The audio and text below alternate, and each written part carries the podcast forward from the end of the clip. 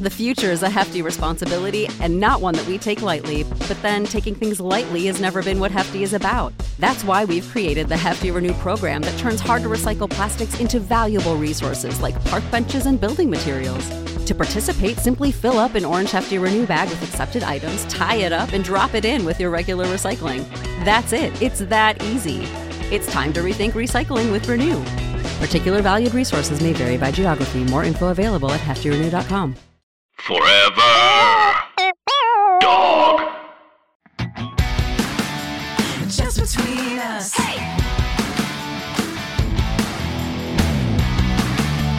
Just between us. Hello, I'm Allison Raskin. I'm a writer, mental health advocate, and I apparently have wavy hair. Hi, I'm Gaby Dunn. I'm a writer, bicon, bisexual icon, wink, and I need a haircut. What do you mean you apparently have wavy hair? What are you talking about? Your hair's wavy. I didn't understand that until pretty recently. What? Like, I thought my hair had no shape and that it wasn't anything and it was just um, a frizzy, poofy mess. And then I got a good haircut and I now understand that I have wavy hair. Honestly, a haircut can be life changing. It really was for me. And then I said to my mom, Oh my God, I didn't know I had wavy hair. And she said, Oh, really? I did. And then I felt upset.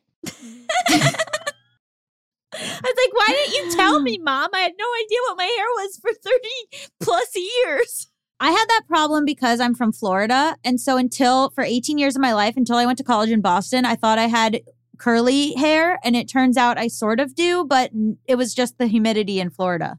Mm, yes. It was, and once I got to Boston, it completely was, was a totally different texture. So if you live in. Florida and you believe yourself to have curly hair, you might be wrong. And you are entitled to compensation if you call this number at No, that's not true. That's not true. I wanted to give a, a slightly solemn, but not so solemn because I think it's it's a celebration of a life in a way. Uh, update, which is I I know that I've talked a lot on this show about our elderly neighbor Dita, who my my partner Mal and I have befriended and um, become really close to, and Mal especially became really close to, and how she was sort of ill for the last year. And a a couple weeks ago, she passed. And um, Mal and I were there, and I had never had that as an adult, like where you- someone passes away and then you have to stay and wait for the the like more you know mortuary people to come, and it's like the whole process that I think sometimes in film and TV you just or even if your grandparents pass, you just see it like and then suddenly they're at the funeral, you know, and you don't see like all the stuff that happens in between. It was really great that Mal and I were able to be there at the end. And, you know, she didn't have any family, and Mal was sitting with her, which was so wonderful. And also in one of those, not to be like woo woo, but like her cat showed up, who's like an outside cat, and the cat came and was like standing on the bed and stuff. And then uh, a couple days after, Mal and I flew to New Jersey. So we've mostly been in the cabin and not and we've been talking about how we we haven't been dealing with being at our house in Los Angeles and seeing her house empty. So we only went over there one other time after she had passed with the house being empty of her bed and her things and and herself. So they took the hospital bed and it was very eerie and and neither of us liked it very much because she had such a big presence and it felt very strange. And so we have been gone and we haven't been seeing the house, you know, empty and getting cleared out, I think, by her lawyer. So I imagine when we get back to LA, we'll deal with the emotions of it more, but we have been dealing with it slowly a little bit with each other over the last couple weeks. And Mal made a really beautiful post on Instagram in memory of Dita, if you want to go check it out. But she was an incredibly interesting, an incredibly intelligent, incredibly independent, strange, one of a kind woman who came into our lives and for Mal at least became one of Mal's closest friends and was such a weird presence that just was like our friend and this Austrian woman in her 70s, late 70s and like she chose to go out on her own terms when she was sick. She didn't want the indignity of treatments and I just don't know that I have ever met or will ever meet anyone like her ever again. And the world is worse off for her not being here. And it and it's interesting now the like you know the the little vocal ticks or things that Mal and I do now because of her or like the stuff that sort of lingers of like she called the dog Binky. And so we'll be like Binky or she would always say bless your pointed head. And now we say that to each other bless your pointed head. You know, just these little things of like quirks of hers that like now I think live on in how me and Mal talk. So yeah, I don't know. She's she was a really interesting, strange, like brilliant person. Spoke seven languages, like was just you know, lived on her own, never had kids, like difficult, difficult person. Definitely like would be so nice about Mal behind their back to me. Like to Mal's face would be like, you're stupid. And then to me would be like, you don't know what you have. They are the most wonderful, kindest person. so yeah, I know some people were commenting saying that they enjoyed hearing about Dita on the podcast. So I just wanted to give an update that she did. She did pass away and that she was really, really special. And also so good at being mean. So good at being mean. so incredibly just right for the jugular. so yeah, Thank you for sharing that. And um, I'm really sorry for both you and Mal. thanks. I think it's gonna hit us once we go home. We kind of like absconded away with our feelings in the night, you know? Mm-hmm. And we've been talking about how once we get back to LA, we're gonna see her house and suddenly like it's because you could just hear the TV blaring all the time. And like there's just things, you know, Mm-hmm. the cats like coming and going and everything. And like now we're it's just like gonna be quiet. And that's so weird.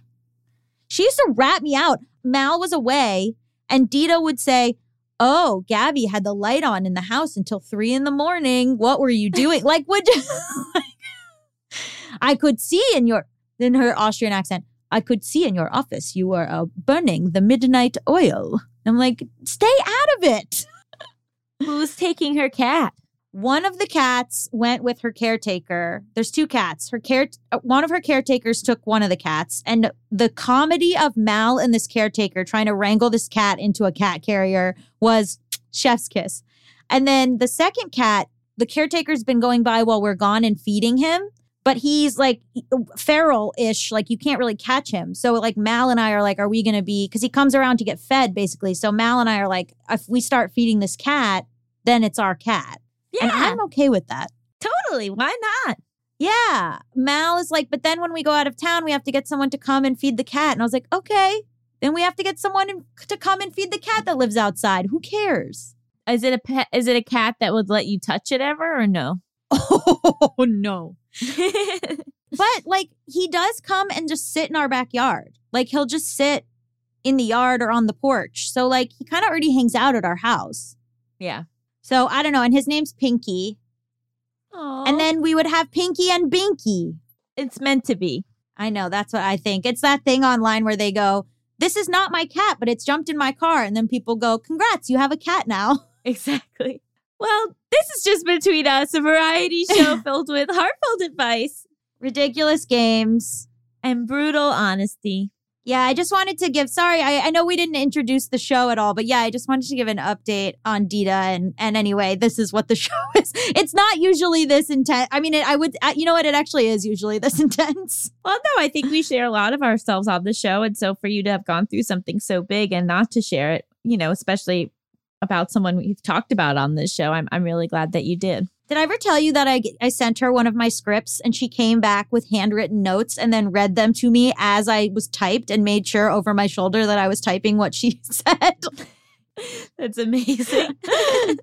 and then on this page here, delete, delete. You know you must time it for the commercials. no, Dita. Incredible. She worked. She did work in script supervising at um, Warner Brothers. So, but that was in the eighties. But anyway, yeah. I mean, just I have so many stories about her. Anyway, yeah. I'm sure they'll keep coming up, even though she she's passed because she was such a big part of our lives. But anyway, We've got a great episode for everyone today. I'm very excited um, because we have one of my favorite drag queens of all time, Monet X Change, on for tough questions. She's going to talk about drag, also just everything in the universe, and also like literally, I'm just such a huge fan. I could talk to her for hours and hours about about anything and everything. And later we're going to be talking all about vegetarianism. Is that the right? Anyway, I'm a vegetarian again, so we're going to talk about that. but, Ooh. but first, we have got to answer a listener's question, and you know what that means.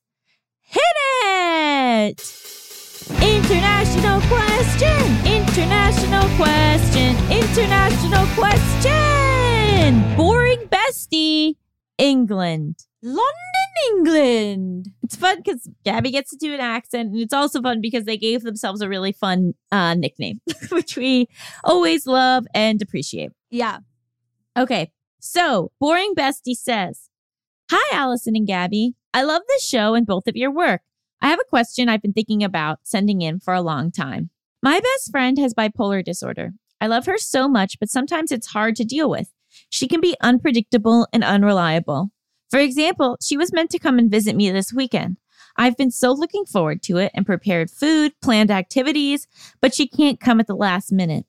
It wouldn't be a big deal, but it's happened so many times. Every time I get frustrated with her, I feel guilty because I know she's not being difficult on purpose and I know she's suffering more than I am. I find myself getting increasingly grumpy and uptight when I do see her because I don't know what she's going to be like, and sometimes I feel abandoned by her. She lives a big, exciting life, and I feel like I'm too boring for her sometimes. I don't know whether I need to take a step back, try and communicate how I feel, but how can I do that sensitively? Any thoughts greatly received. Boring Bestie, London, England. Well, for anyone who's new here, I have bipolar disorder. I have bipolar 2, which lends itself to very severe depressions and uh, hypomania, which is manic episodes, but without the sort of hallucinations. And I was almost going to say without the delusions, but there's delusion for me. And the thing is, is that there is a very big difference for me when I am medicated and taking care of myself than when I'm not. And it may seem like my life is very big and exciting. The thing is, it can be, but it can also be hurting me. And the comparison in terms of I'm boring and my friend has this very busy, exciting, chaotic life, I would put that away because I think that one of the things bipolar people are good at is making it seem as though the manic episodes are super fun.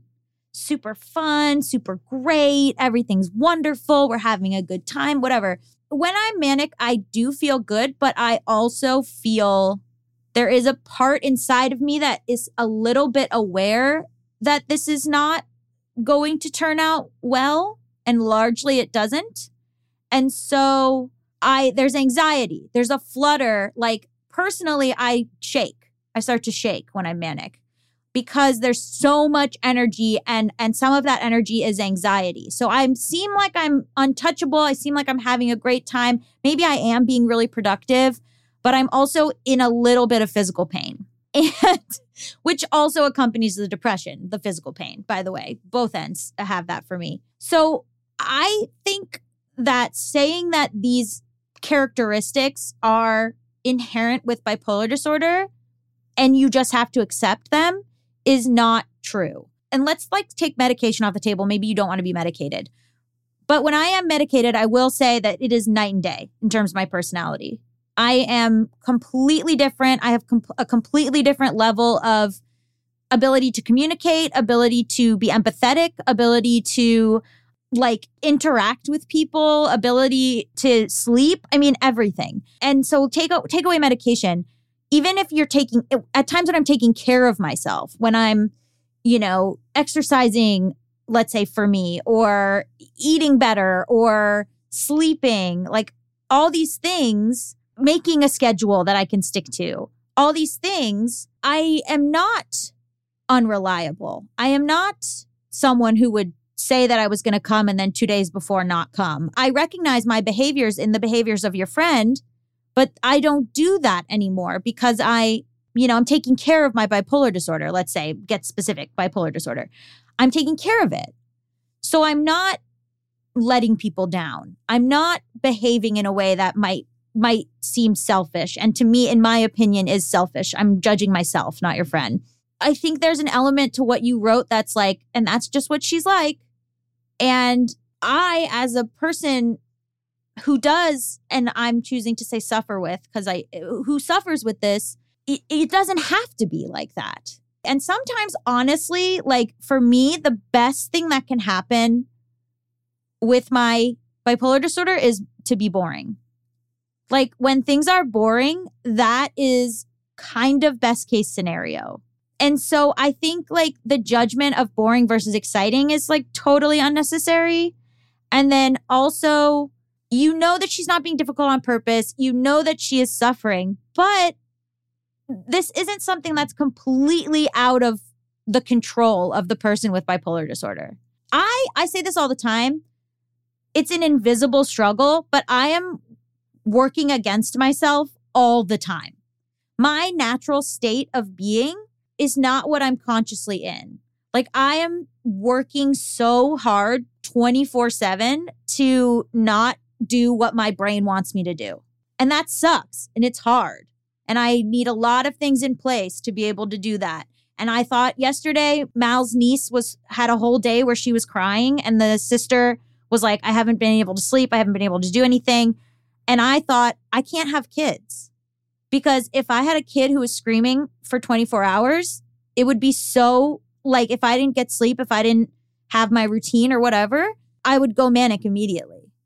And I know that about myself.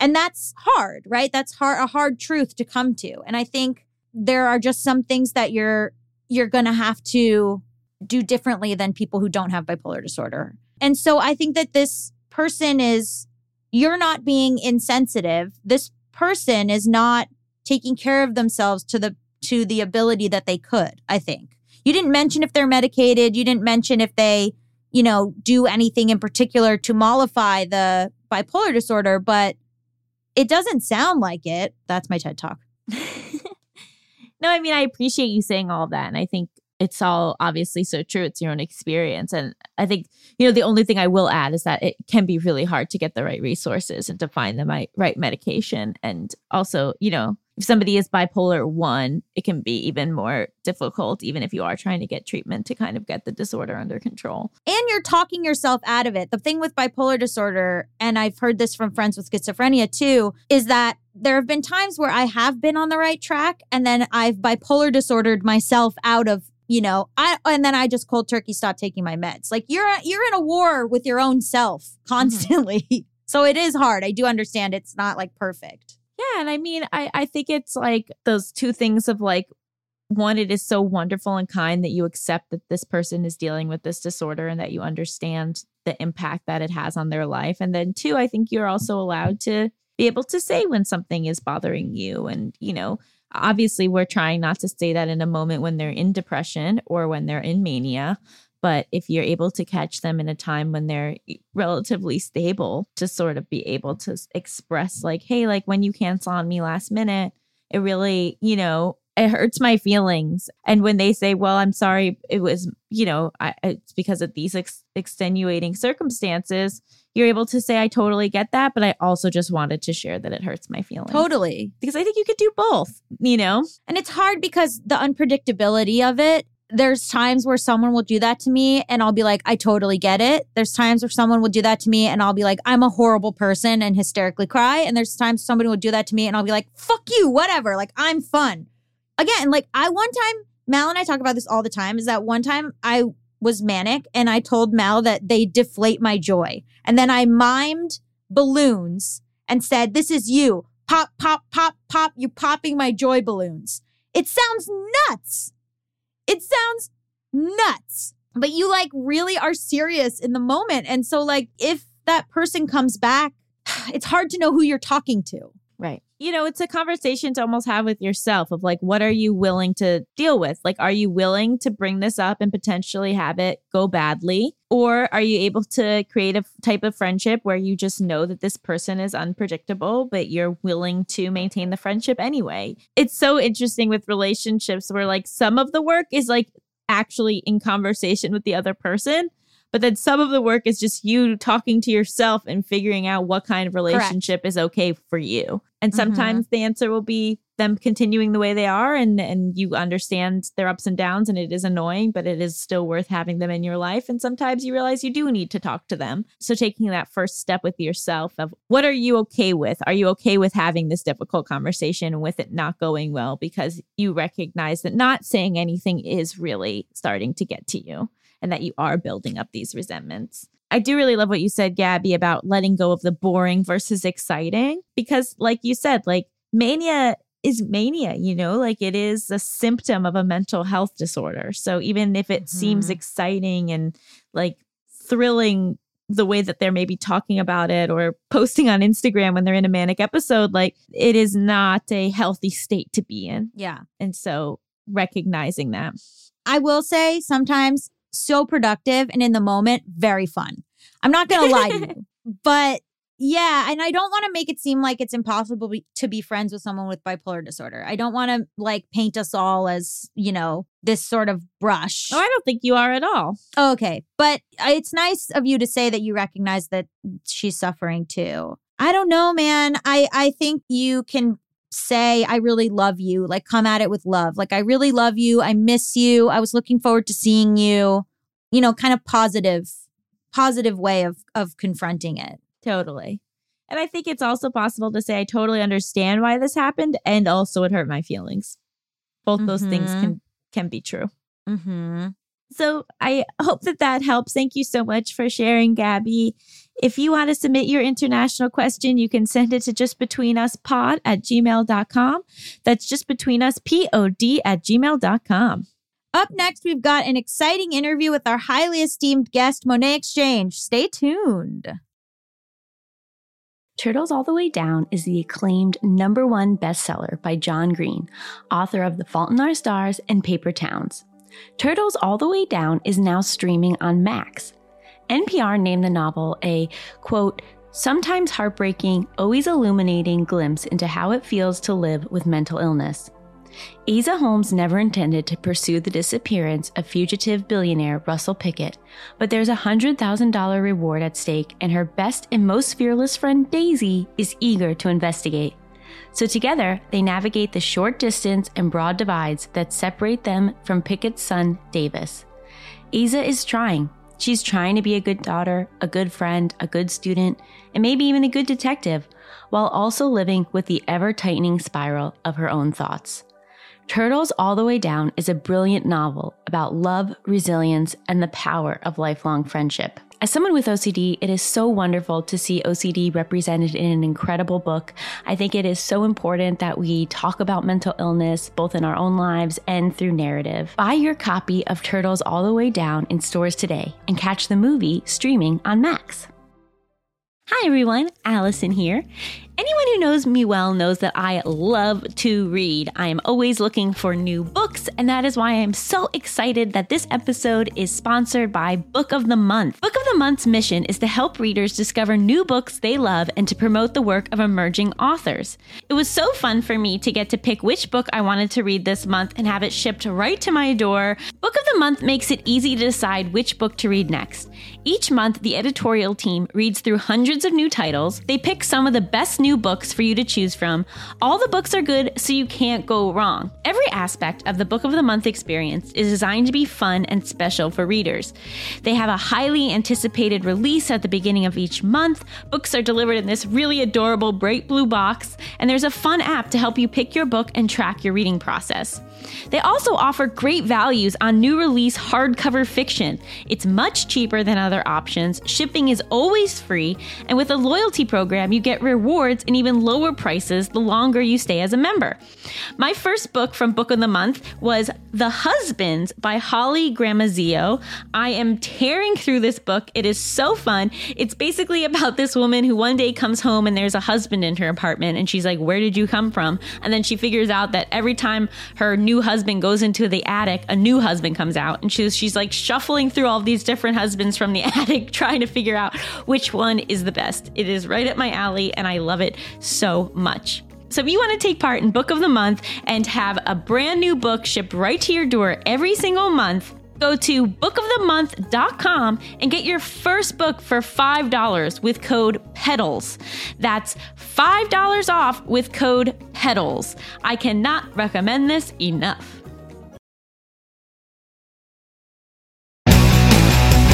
Just between. Welcome back to Just Between Us. It's time for the juiciest, most scandalous, controversial segment known to all of podcasting. Tough questions. This week on the show, our guest is Monet X Change, who I'm so excited to have. She's an icon. She's a legend. She is the moment. Um, she co-hosts the podcast Ebony and Ivory with Lady Bunny and Sibling Rivalry with Bob the Drag Queen, and she is currently competing on RuPaul's Drag Race All Stars Seven as the winner of All Stars Four. And then I just wrote, "I love her." you know, I think I feel all those things about myself as well. So I'm happy that we share that, Gaby. Yeah, I want to make it clear that Monet didn't write this intro for herself. I wrote it. So, uh, first, I wanted to ask you I was just curious about this. If you're somewhere and a complete stranger doesn't know you and they ask, Mhm. What do you do? What do you answer? Girl, this happens all the time, especially in Ubers. And I always say, I always say, I'm an architect. Do you really? Because I do, because no one really, they don't have followers for that. They're not like, oh, what buildings have you designed? Or like, where to go to school? But once you say you're a drag queen, they're like, and they start asking all these questions. And then more normally it's like six o'clock in the morning. I'm on my way to the airport. I like just rolled out of bed. I'm like still kind of foggy. And they're talking. I'm like, "Mm." so I always say, yeah, I'm an architect. And they're like, um, anyway. And they continue on their phone conversation. what if you're in drag? Oh, I say I still say I'm an architect. And they're like, oh.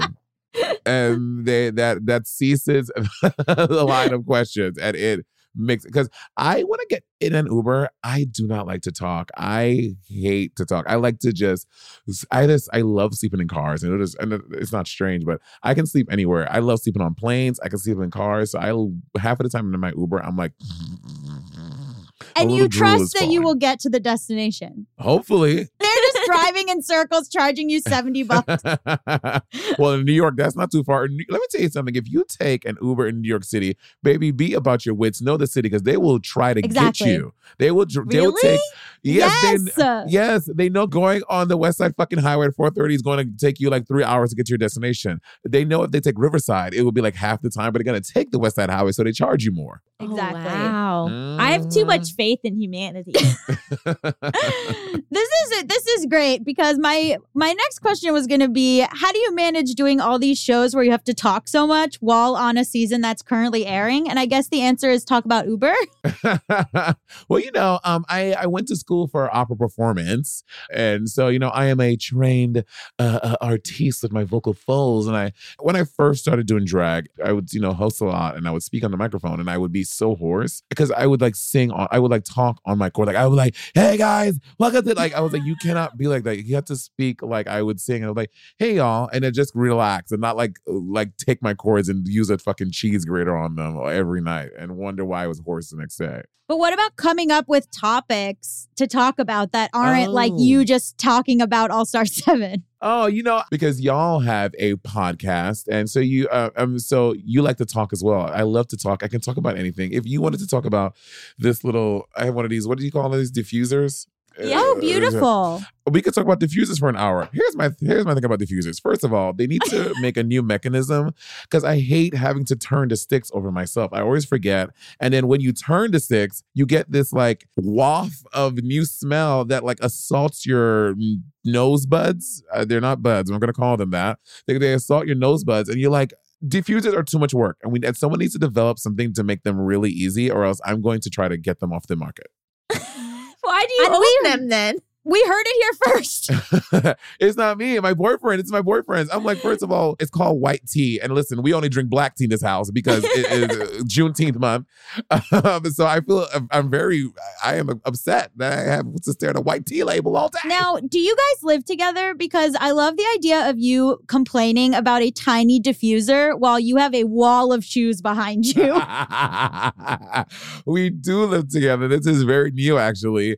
And um, that is very accurate. Listen, the Monet X Change and Kevin both occupy the space. He knew that coming in, and that is what it is. And he needs to get with it. But he's like, Can I please just have this tiny little thing in the bathroom? And you're like, No, 700 Wow. pairs of shoes, and that's it. and you know that's even half of them. That's that's about half of my shoes. The other half are in storage. Here's, here's the thing. Again, I am a big footed bitch. Okay, I have I have a, like a size 13 foot, and it's hard to find heels. So anytime I see some heels online, I'm like, I'm gonna buy these. I don't know. I don't know if I if I need this shoe, if I need this color, but one day I will. So I just I'm a shoe hoarder for sure.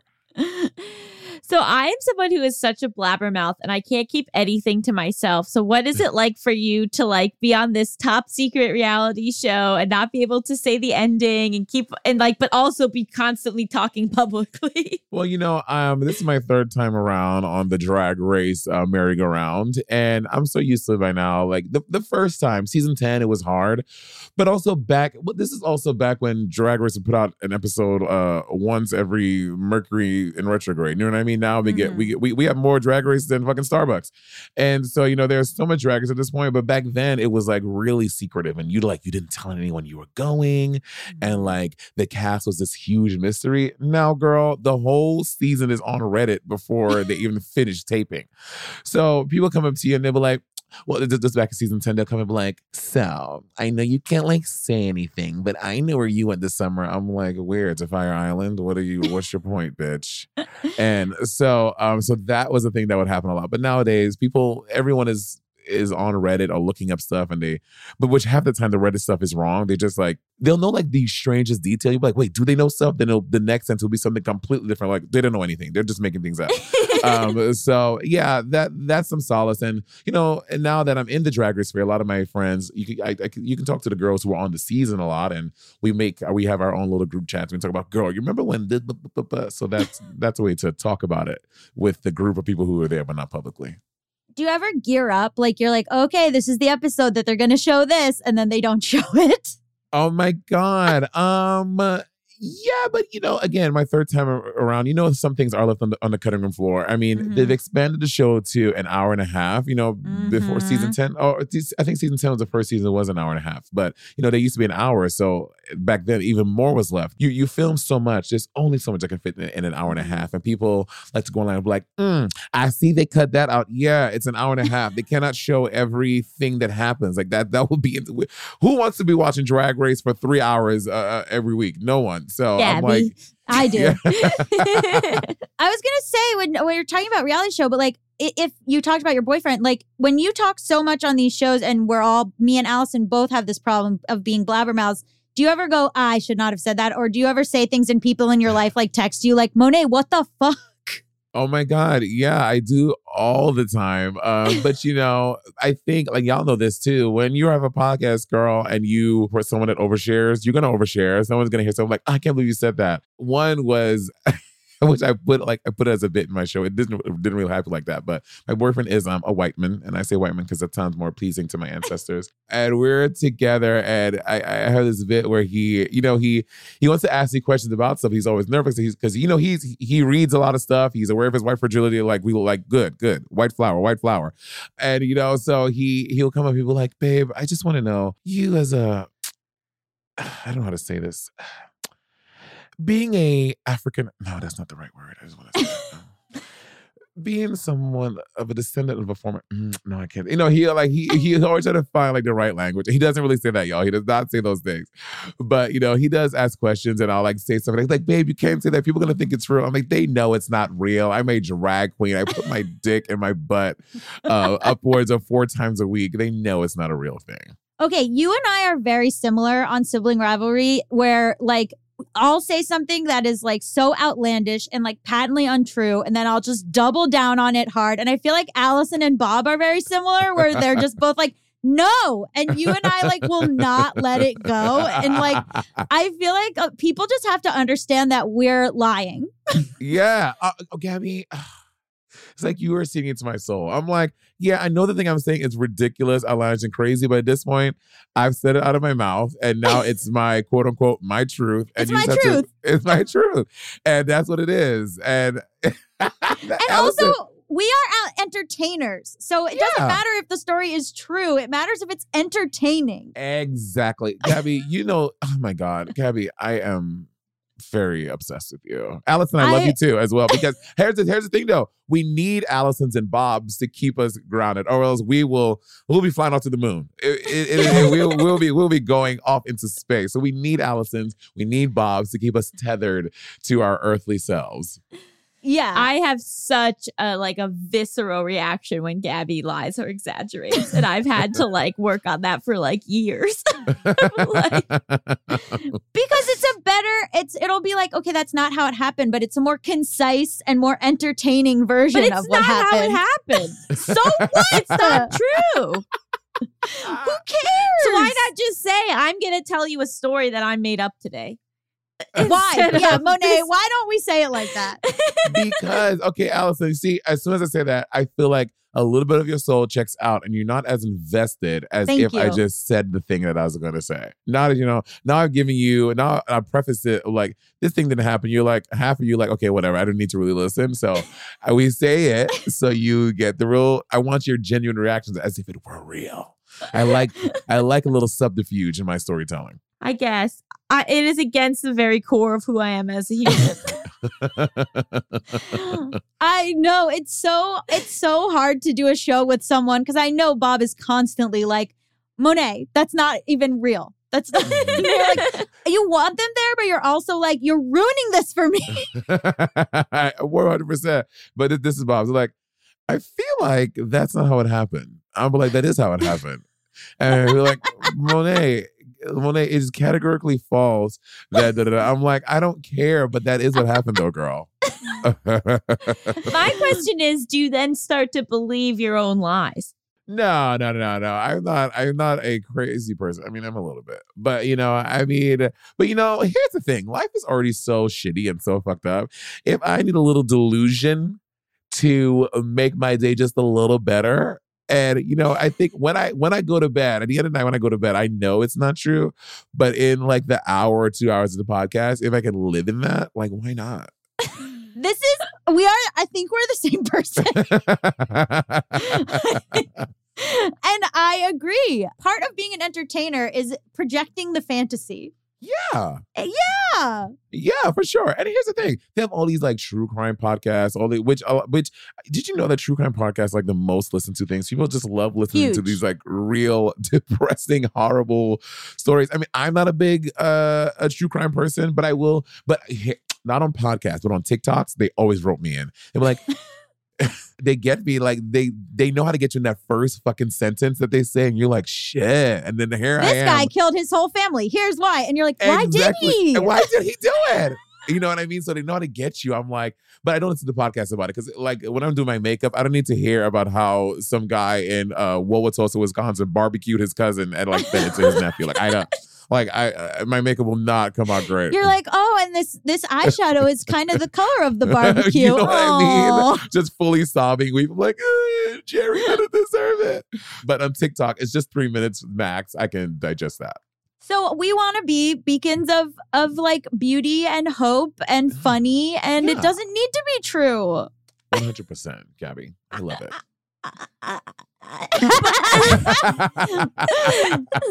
Allison hates it. it, it- it got a little grudgy. Remember the grudge?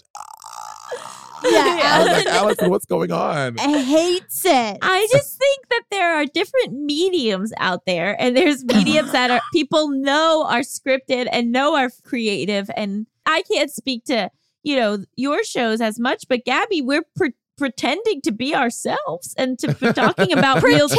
pretending, Pretending. The operative word is pretending there, Allison. I walked uh, Yeah. into a trap with that one. well, and with with Lady Bunny on Ebony Irony is a little different because Bunny is how our podcast started, you know, Bunny, Lady Bunny has this thing that she deal with with girls that she like likes. She talks to a lot. Like when she, and I knew Bunny from being in New York, but we we really got close after Drag Race because you know Mhm. it- B- B- Bunny works around with the girls a lot on tours, etc. And um, when Bunny likes you, she gets your number, and then you'll be like on your way. I don't know how she knows this. She's like this like fucking crazy person. She finds out when your flight is, whatever, and literally like as you're either going through TSA or they just call boarding, you get a, a phone call and it's Lady Bunny. I'm like, why is Lady Bunny calling me? She's like, hello. I'm like, hey Bunny, what's up? She's like, hey girl, you getting on your flight to Salt Lake City right now? I'm like, yeah, yeah. What's what's going on? Like, well, I hope you crash and die, fag. And then she like hang up the phone. Like she, it's like I'm like it, I don't know how she figures it out, but this is something she would do to me regularly. And then I always have to call her back and do bits with her, and then we'll like talk. And then when you get Lady Bunny on the phone, you, it's like an hour and a half of your day gone. She, the bunny can talk and talk and talk. And she gets, if you follow her on any social media, anyone, you know, she's very into politics and she'll just ramble about politics for hours, but also infusing her, her, her, her very, very, very funny wit into there. Yeah, one of my questions was you guys represent different eras of drag and I always find Mhm. it so interesting that the jokes about her on on Drag Race are often that she's so old when I don't know that 60 is that old or She's 50 than whatever she is 50 something. Yeah, so like Yeah. do you think that like these two generations respect each other or do you think it's just like easy targets? Oh no, I think these generations definitely respect each other, and I, I I love getting Bunny's perspective because it's just so different than my experience in drag and my experience being a queer person. It's just so different, and you know, Bunny does sometimes have some very antiquated views about uh, Yeah. queerosity and um, government and politics, whatever, which is fine. But it, you know, but I think Bunny does reflect a segment of the older generation that still does think this way, and and and and, and that's how they react to what they're seeing. So it is a very inter- interesting perspective and you see the two clash and you know oftentimes we have older people from the queer multiverse Right. like uh, Linda Simpson, all these like queer folk from the 60s and 70s who were Jane County, who is Mhm. a wonderful trans rock and roll musician and was doing it back when it was illegal. Like if, if, if you were doing drag, you had to wear, you had to have at least one article of male clothing on. So oftentimes these performers would be fully realized trans women Right. but they'll have to have on like male underwear or you have to have on male dress socks so that if you yeah. if, if if you were stopped by police you can say no no no i am and so it's just so interesting to hear like how they how they coped with this how they how, how they how they made their their their lives living under such honestly feels very totalitarian rule Yeah, I feel like there's a lot of times from younger queers not enough respect given to Mhm. you know, you say like, well, Bunny has some problematic views. And it's like, yeah, a lot of them do. A lot Yeah. of these older queer people do. But to me, I feel like you have to recognize what they went through yeah and you can't just ignore all of the work that they've done by, you know, writing them off for a tweet. That's, I don't know, Yeah. that's my opinion. yeah i agree totally We're going to take a quick break for ads, but then we'll be right back with our guest.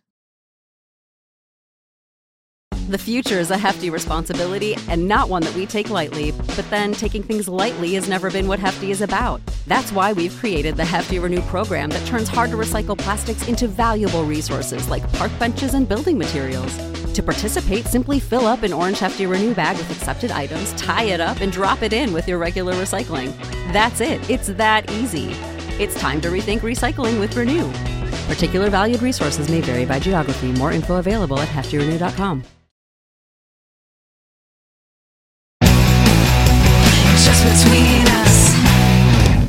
we're back. So I have a question. A friend of mine wanted to know what are some of your favorite drag bars around the country? Ooh, that's a good question. Okay, let me say this. Before the pandemic, Lovato, Sure. th- there, you know, there were only 15, one five lesbian bars in the United States of America. Isn't that crazy? Even less Wow. now. Even less now. I think it's like down to like nine or something like that. So let's Mhm. open up some more lesbian bars. And first of all, a lot of my close friends are lesbians, and I because let me tell you something about gay men. Sometimes I just, girl, I'm like uh, Mary. I don't need the drama, and my lesbian friends offer me peace, strength, hope, and love that I really, I really cling to. But uh, some of my favorite gay bars. we have we have to start in my in my in my home place, New York City. Love Hardware Bar. I used to do my one woman show there Saturdays before I was ever on Drag Race, and it was this like show where it was just me on stage for two hours. I would be telling jokes, so doing dancing, singing. It was like it was like crazy, and it reminds me of a time in drag where before the show I was just working so hard, and I would come in full in my full regalia, my outfit, and by the time the show was done.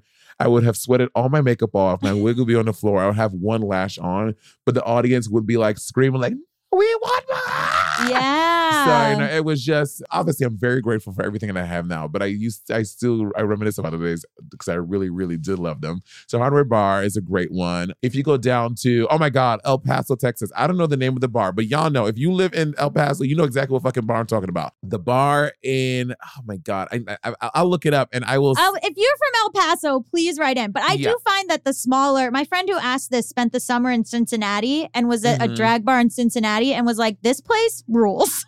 Girl. Okay, so up the bar in El Paso was the last time I've ever been like blackout drunk. Okay, let me tell you what happened. So we go to this bar in El Paso. My me, myself, and my assistant Patty. You know, this is back in 2018, early 2019. No, it- yeah, 2018. I just season 10 had just finished. So I'm like, bitch, I am living my like drag race superstar fantasy. We're traveling city to city every night, different city, whatever. So we're in El Paso, Texas. We do this gig, and I used to do this bit where the audience would buy me shots, and if as if, if you buy me a shot, you brought it to the stage, I will drink it.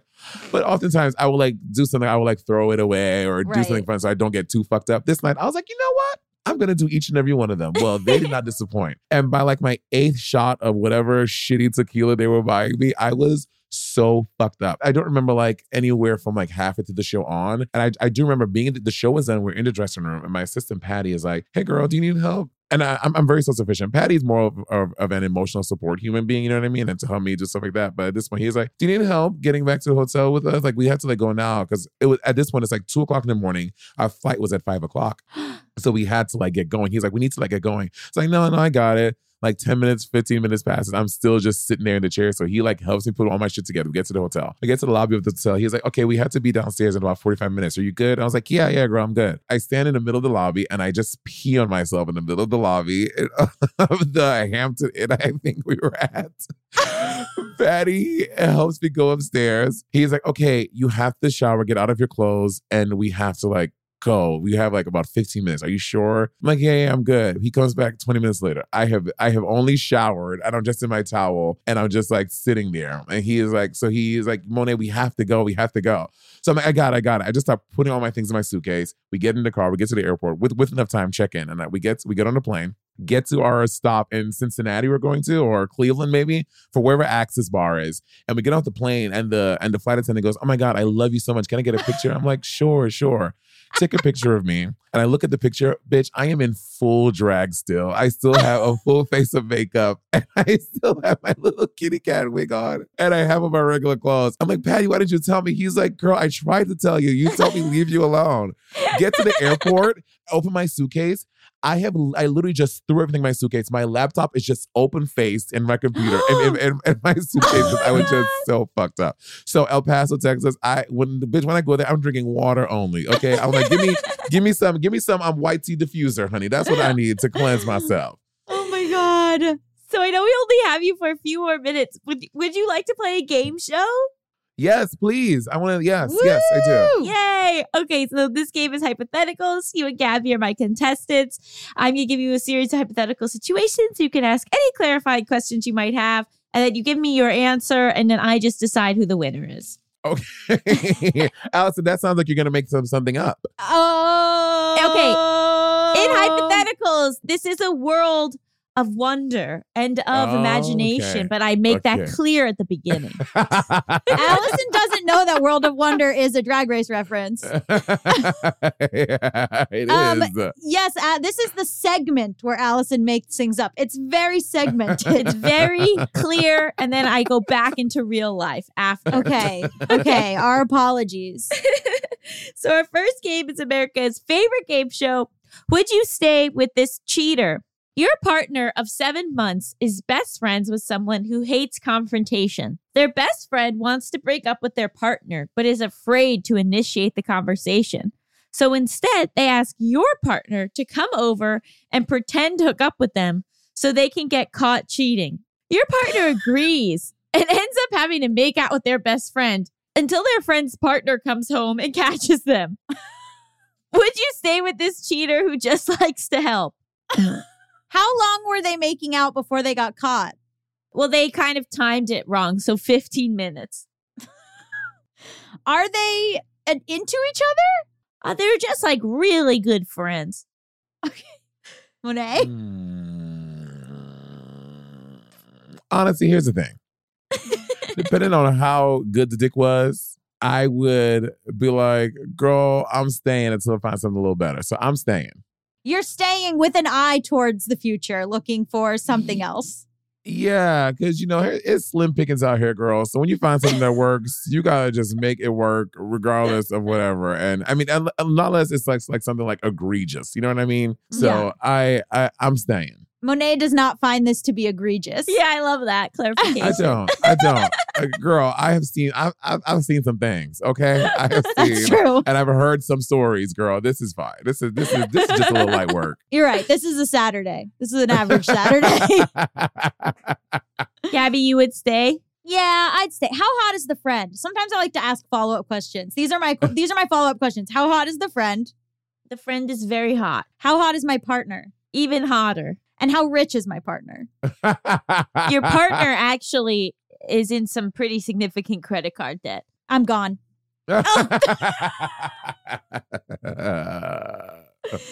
What you didn't know was that your, their best friend ended up paying them for this, and now they're out of their debt as a result. Oh man. Yep. There you go. Ah, well, I screwed up. Okay, our next game. Are Yeah. you a terrible parent? Mm, yes. Well, fair. Your child, four, always chews with their mouth open. And in an attempt to get them to stop doing that, you tell them that if they chew with their mouth open, it will attract flies who might fly into their mouth to steal the food. For the rest of your child's life, they don't say anything when they have food in their mouth, which has actually caused a lot of issues and given people the impression they are cold and withholding. Are you a terrible parent? Honestly, no. You know when you meet an adult and you be like, you had really shitty parents, but you're a bad person. You know what I mean? I'm like, I'd rather you have severe trauma with eating with your mouth open than being that bitch sitting there like. So no, That's you're a great parent. You have saved your child from annoying uh, who knows how many people from their partner not like jab want to jab a fork in the eye every, every time they eat with them. So no, you're a great parent. I feel like, do you have a personal trauma around this?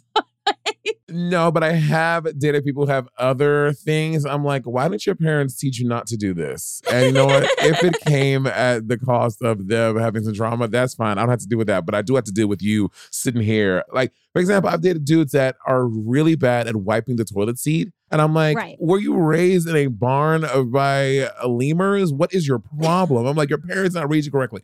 I'm like, so now I have to deal with that shit because you, Right. and, and no- no matter how much you tell them, it's just how they were raised. So it's just so hard to fix it. I guess what we want to say here is parents, teach your kids to wipe the toilet seat down. Honestly, please. We're all out here taking the brunt of this. yeah. And you know, at night, I like to, especially when it's dark, girl, you know, I don't want to put on the, the lights to go pee. So I like to sit down and enjoy myself when, uh, when I have to do a little midnight pee. And I don't want to sit in urine. Like, no. Treat yourself. Sit while you pee. Yeah, it's great. Oh, I love honestly, I'm, I'm saying I, I kind of do it all the time. Not only at I love night, that. just I love it. I love it. What is our final hypothetical, Allison? Oh, I wanted to say that I find it really annoying when people won't talk because they have food in their mouth. And that's why I wrote this. Oh, You- really?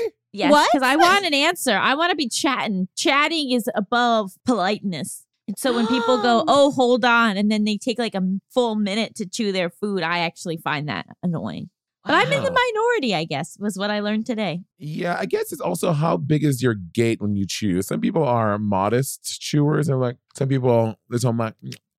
I don't. I, there, Allison. There are many factors that may, you know, that contribute to bad and good mouth, open mouth chewers. I have one friend that I love, but she swallows her food as if like it's dry. Like I'm like, do you need more saliva? like she's like, And I'm like, I keep, I want to be like, does that hurt? Like, you know that's what it shouldn't hurt, right? yeah, girl, no. Uh, no Not no, no, enough no, saliva. Maybe some sort of disorder. I don't know. Write in. Let us know. Okay, our final hypothetical. Would you forgive this liar? You make a friend at a dog park and end up spending a lot of time with them each week.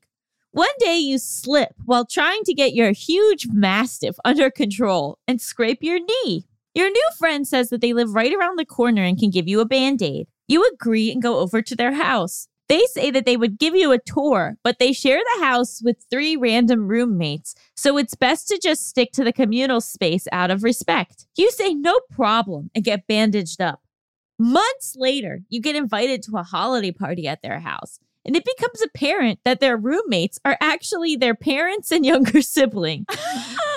but they were too embarrassed to tell you that at the time. Would you forgive this liar? I love the idea of calling a younger sibling a roommate. I think that's Yeah. so funny. Uh-huh. Just like you're in the eighth grade cafeteria, you see like your fifth grade sister, you're like, oh, my roommate. like, just I love when children are put upon. Like, I love when they're like, oh, my roommates, you know, like, I think that's so funny. No, I I think that is very funny too. And you know, honestly, I love the creativity. I love how they are are, are calling them roommates. Do I forgive this liar? What's wrong with the parents? Yeah. What do you mean? Like, why, what's wrong? Why don't they want me to meet them? Or why didn't they want me to know? They were embarrassed about living at home? Yeah, just because of our capitalist individual society that makes adults feel bad for living at home. Got it. Yeah. Mm. How rich are they? Why would that Gaby, matter for a Gaby just defaulting to coins. Gaby. Every single time I say, how hot are they and how rich How are rich they? are they? I'm gonna say yes. I do forgive this liar. Wow. You know what? Because me and you are exaggerators. And Yes. how dare we throw stones in glass houses? Yes, exactly. 100%. I forgive this liar. I think that's the right choice because I get wh- where they were coming from, but it's nice Yeah. that they then eventually felt like they could trust me enough to invite me to their very glitzy family's holiday party Ooh. because it is it was a mansion. Well, that has to be to hold a mastiff. Listen, as long as it's not a Joe mansion, As long as it's not a Joe Mansion. Very, We're very good. good. Very good. good. Joe We're good. Mansions, my new drag name. you can only perform the Dixie Chicks, not the chick, the Dixie Chicks. The That's Dixie Chicks, old school Dixie. I'm gonna do that one song that that guy did about 9/11. That country guy, Al, whatever. Anyway, uh, just that one song about 9/11. Can you imagine? I'm actually really into it. Okay, it's camp. Thank you so much for being our guest, Monet X Change. Where can people find you and more about you? Yeah, you can find me on Instagram, on uh, Twitter, and on TikTok. Um, Monet X Change, M O N E T, the letter X, the word change, and also my two podcasts, Ebony and Irony, with the iconic Lady Bunny, and I'm sibling rivalry with Bob the Drag Queen. Amazing. Thank you so much. Stick around after the break. We'll be talking all about vegetarianism.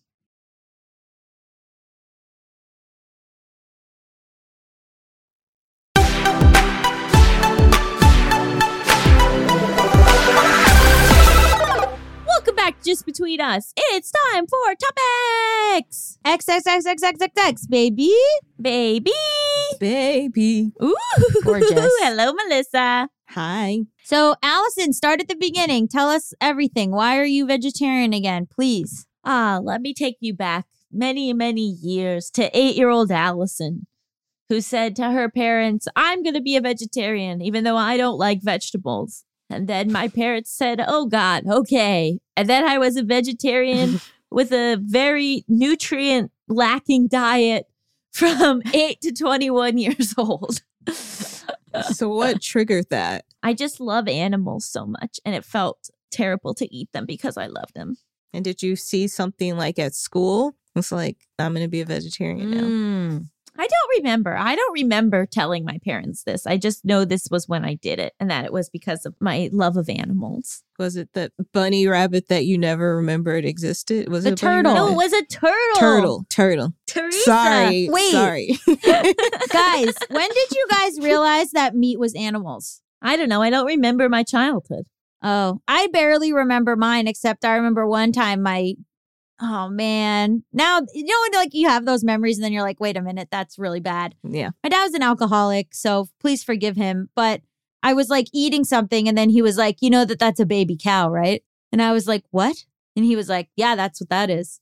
And then I was like horrified, and I think I also like became a vegetarian for a minute. But then I remembered chicken nuggets, and I was like, "Oh damn, those are good though." so you, so you went vegetarian. Yeah.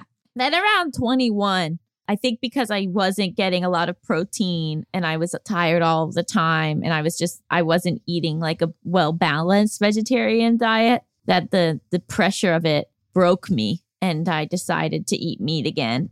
I remember it was like we were standing in a food court at the mall and my dad went, "Oh, you want to split a turkey sandwich?" Which was like weird because I'd been a vegetarian for like over 10 years. But I went, okay. That's how I broke it. Your dad sensed it. He's He like, it's time. It's it. time.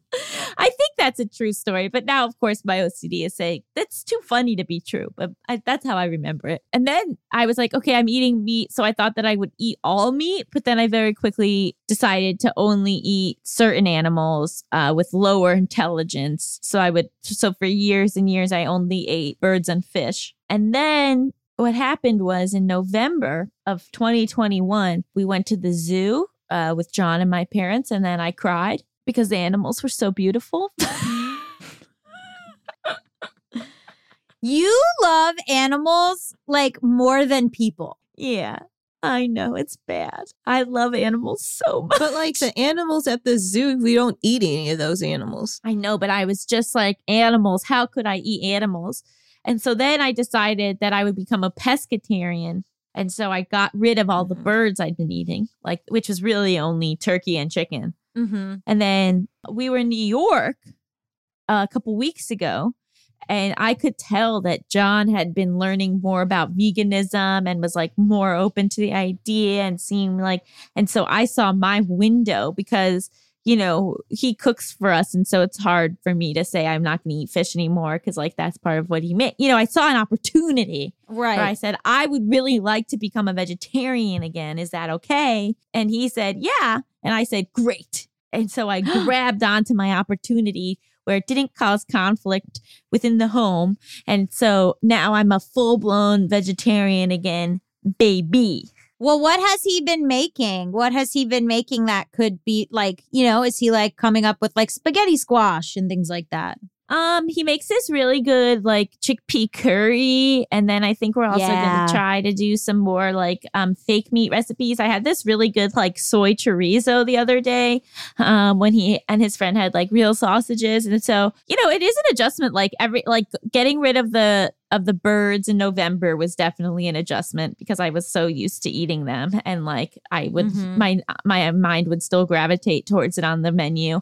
And then I thought giving up the fish of it all would be easy, but actually, like I like tuna fish a lot, and and like I had so it it's been like definitely like a sacrifice each step of the way. But I think going from doing it in steps helped me get back to it Mhm. instead of if I had like in November gone full vegetarian instead of pescatarian. But I have to say that I feel really happy about this decision. I have felt so much guilt about eating animals for like the last 10 plus years.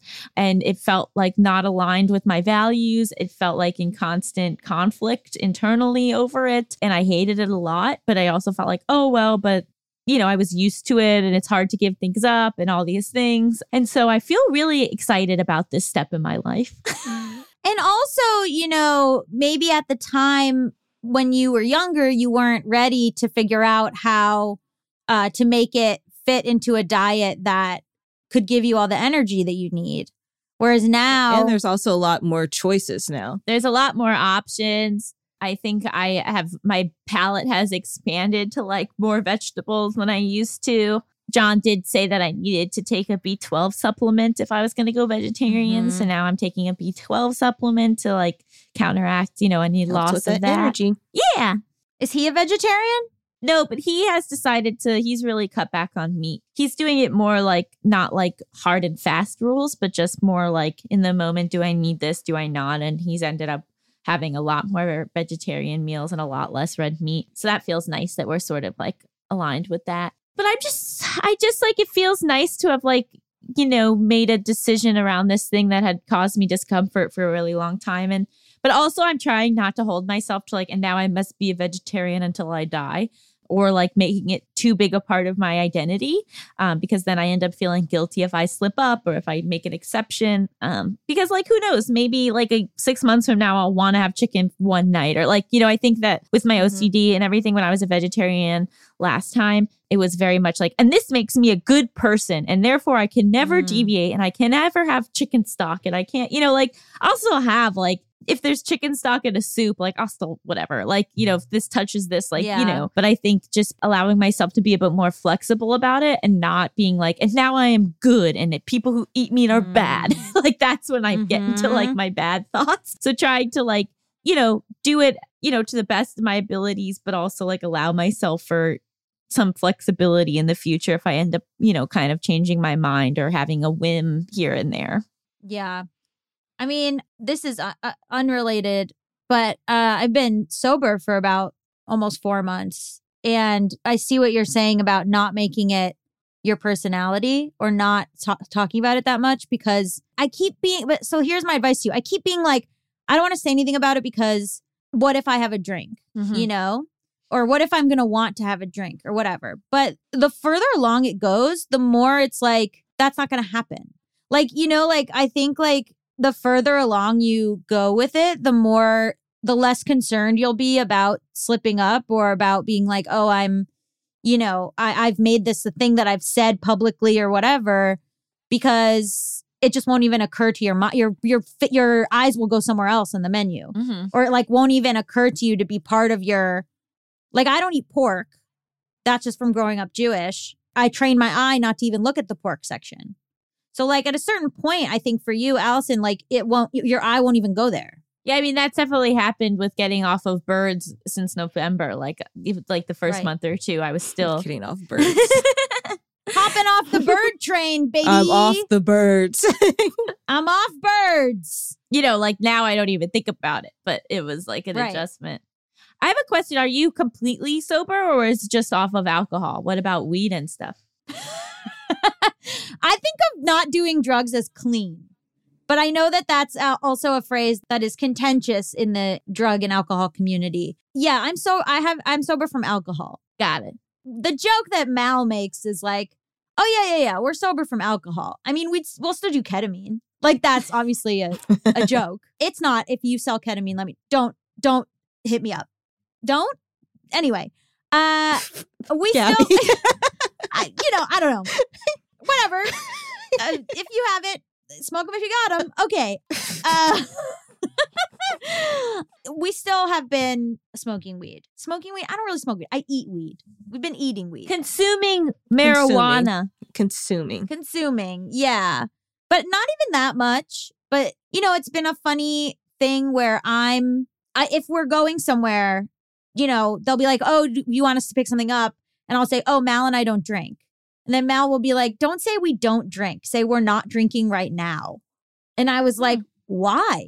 And Mal was like, because if we say we don't drink, people, and I like one day someone sees me with a glass of wine, they'll be like, Mal's off the wagon. Similar to what you're saying. Like if you say, I'm a vegetarian, and then one day someone snaps you at, you know, with like a, a piece of turkey in your mouth, did you fall off the wagon? Or does this mean something, you know? And so Mal said, just don't say we don't drink, say we're not drinking right now. And I said, nothing is more mysterious than we're not drinking right now. that is so mysterious.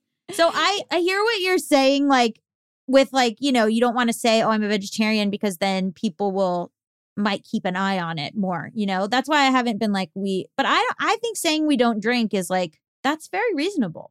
Yeah, I think it's me monitoring myself. Why does it even matter? Like, I don't know, Mal thinks when you say you don't drink, people don't trust you.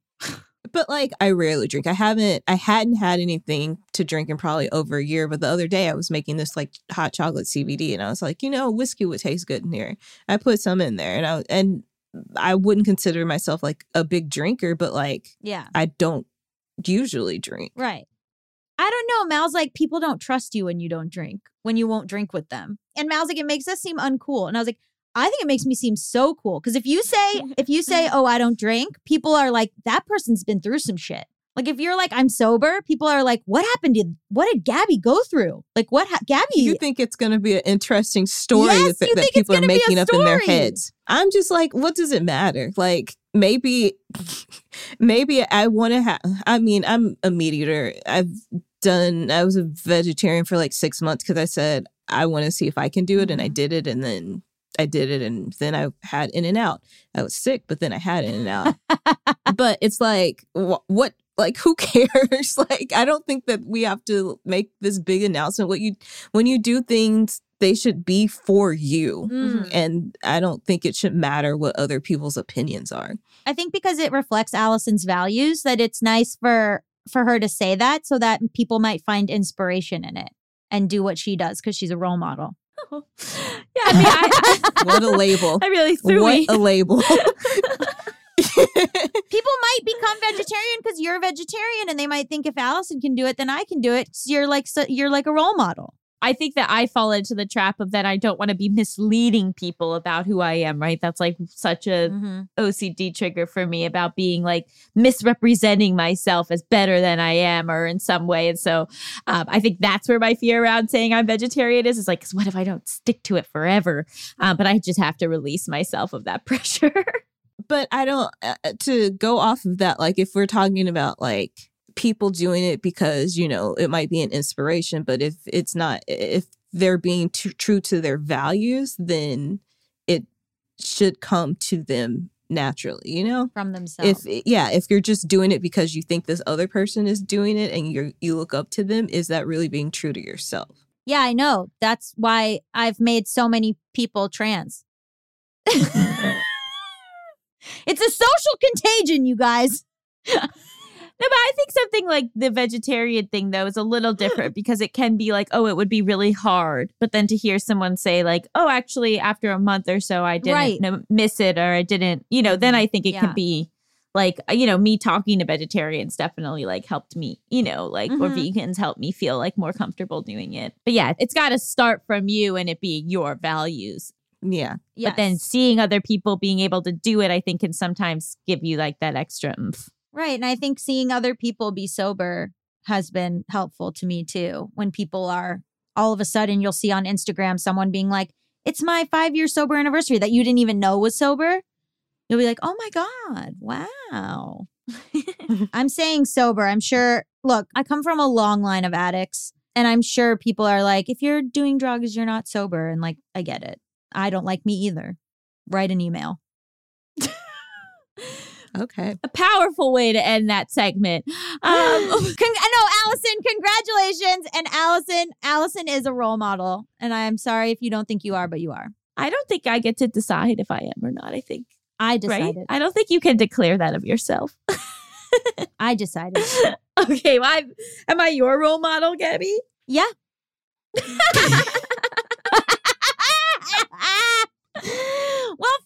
thank you, Monet X Change, for being our guest. Wait, what do we rate the episode? Oh, fuck. fuck. I rate it 11 out of 10. Exciting versus boring. Mm. I'll give it a 13 out of 9 pointy heads. That's what Dita said. Bless Hi. your pointy head. Bless your pointy heads. I love that. And I'll do 37 out of 29 peeing in a hotel lobby. Incredible. yeah. I kept waiting for her to say that she peed the airplane. I was like, you're about to tell me that you pissed the airplane. I thought it was going to be the other. The Uh-oh. pooping on the airplane. Hmm. If you're drinking that hard, I know. I love her so much, you guys. Thank you to Monet X Change, love of my life, for being a guest. Just Between Us is a Forever Dog production hosted by me, Allison Raskin. And me, Gaby Dunn. Produced by Melisa Diamond Monts. Edited by Coco Lorenz. Executive produced by Brett Boham, Joe Cilio, Alex Ramsey, and Tracy Soren. Brendan Burns composed our killer theme music. To listen to this podcast ad-free, sign up for Forever Dog Plus at foreverdogpodcast.com slash plus. And check out video clips of our podcast on YouTube at youtube.com slash foreverdogteam or on our channel, youtube.com slash just between us show. Make sure to follow us on Twitter, Instagram, and Facebook at Forever Dog Team to keep up with all the latest Forever Dog news. Also at Allison Raskin, at Gabby Road, at She Is Not Melissa, and Allison's book Overthinking About You, and my little scribbled original stimulus wreck. Bye! Forever! Dog!